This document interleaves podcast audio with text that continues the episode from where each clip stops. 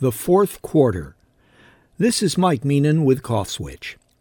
Sorry for the football reference here, but hey, the Super Bowl is almost upon us. Dare we ask it? Is the end of COVID close too? A while ago, one of those cable TV medical pundits said, if I heard him right, we could be looking at only about 50 new cases a day by April states and localities are beginning to drop mask mandates for vaccinated people. Of course, there is always the possibility of a new variant appearing, and yes, there is much discussion about living with COVID as an endemic illness. But even the Spanish flu of the last century had an end. So, what if our long national nightmare is about to be, for all intents and purposes, over? Like the groundhog coming out of its burrow earlier this month, what will we see and do? I thought giant mask burning parties, but maybe that's not a good idea. We can't forget about all that smoke and climate change.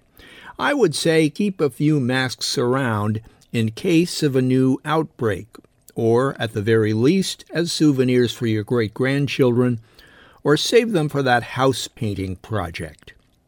At some point, it will dawn on many people that the economy is actually pretty good and that they're sitting on a pile of disposable funds that they might want to spend before inflation and rising interest rates gobble any of it up. But the pandemic, even if it ends, will not end at the same rate for everyone.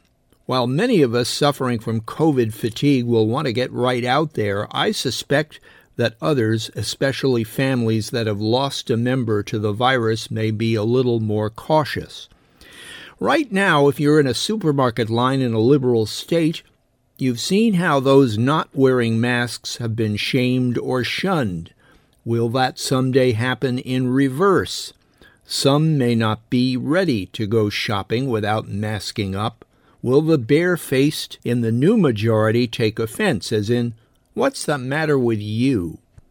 Finally, the woulda, coulda, shoulda game will turn into shouldna, like our mass lockdowns were unnecessary, the disease mainly affected old and obese people, the experts were wrong, etc. I think the experts were learning as they went along, just like the rest of us, except they at least had the expertise to evaluate what was going on. I hope there is a national commission to list the lessons we need for the next time, and there will be a next time. But I, for one, will be especially grateful to see those footprint decals on the floor go away. I'm Mike Meenan.